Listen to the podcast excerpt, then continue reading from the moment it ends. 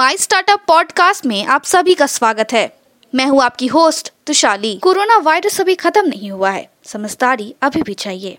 समय पे हाथ धोए, मास्क पहने, बिना कारण घर से ना निकले और दो गज दूरी का पालन करें। याद रखें, ये घबराने का नहीं, लड़ने का समय है। हम सबको मिल के इस वायरस से जीतना है। आज के प्रमुख समाचार। गुजरात एमएसएमई क्षेत्र में नौकरियाँ दुगुनी होंगी। एमएसएमई मंत्री नारायण राणे ने कोकन और एनी में कार्य उद्योग के विस्तार का आह्वान किया। पहली बार सलेम स्थित एमएसएमई बोइंग के लिए महत्वपूर्ण विमान घटक बनाए जाएँगे। अब समाचार विस्तार से। केंद्रीय सूक्ष्म, लघु और मध्यम उद्यम एमएसएमई मंत्री नारायण राणे ने सोमवार को कहा है कि गुजरात में एमएसएमई क्षेत्र में रोज़गार के अवसर बढ़ने के लिए तैयार है। केंद्रीय एमएसएमई मंत्री नारायण राणे ने देश के कोकन उत्तर और उत्तर पूर्वी क्षेत्र के कायर उद्योग को विकसित करने और बाज़ार नेटवर्क का विस्तार करने का आह्वान किया है। सोमवार को सचिवालय में मुख्यमंत्री एम के स्टेलिंग की उपस्थिति में बोइंग इंडिया लिमिटेड और एरोस्पेस इंजीनियरिंग लिमिटेड के बीच एक समझौता का आदान प्रदान किया जाएगा। मोहाली इंडस्ट्रीज़ एसोसिएशन एमआईए ने एमएसएमई मंत्रालय उद्योग और वाणिज्य विभाग और जिला उद्योग केंद्र एस नगर के साथ साझेदारी में पिछले शनिवार को एमआईए भवन में एक प्रदर्शन सह सम्मेलन आयोजित किया। बारहवीं मलेशिया योजना ट्वेल्व एम के अनुसार अर्थव्यवस्था में सूक्ष्म, लघु और मध्यम उद्यम एमएसएमई के योगदान को बढ़ावा देने के लिए संयुक्त प्रयास किया जाएगा।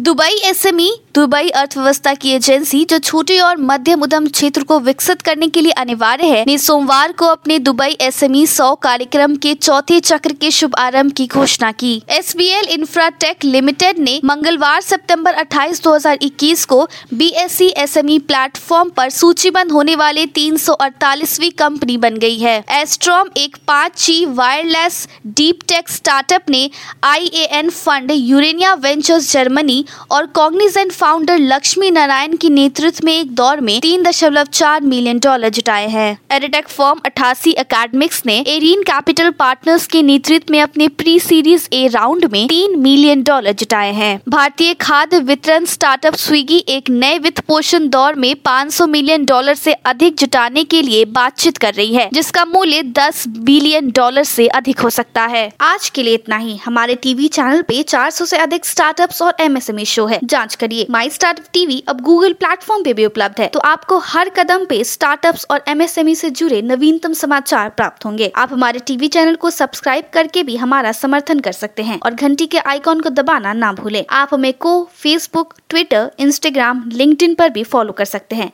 या हमारी वेबसाइट डब्ल्यू पे जा सकते हैं। सुनने के लिए धन्यवाद।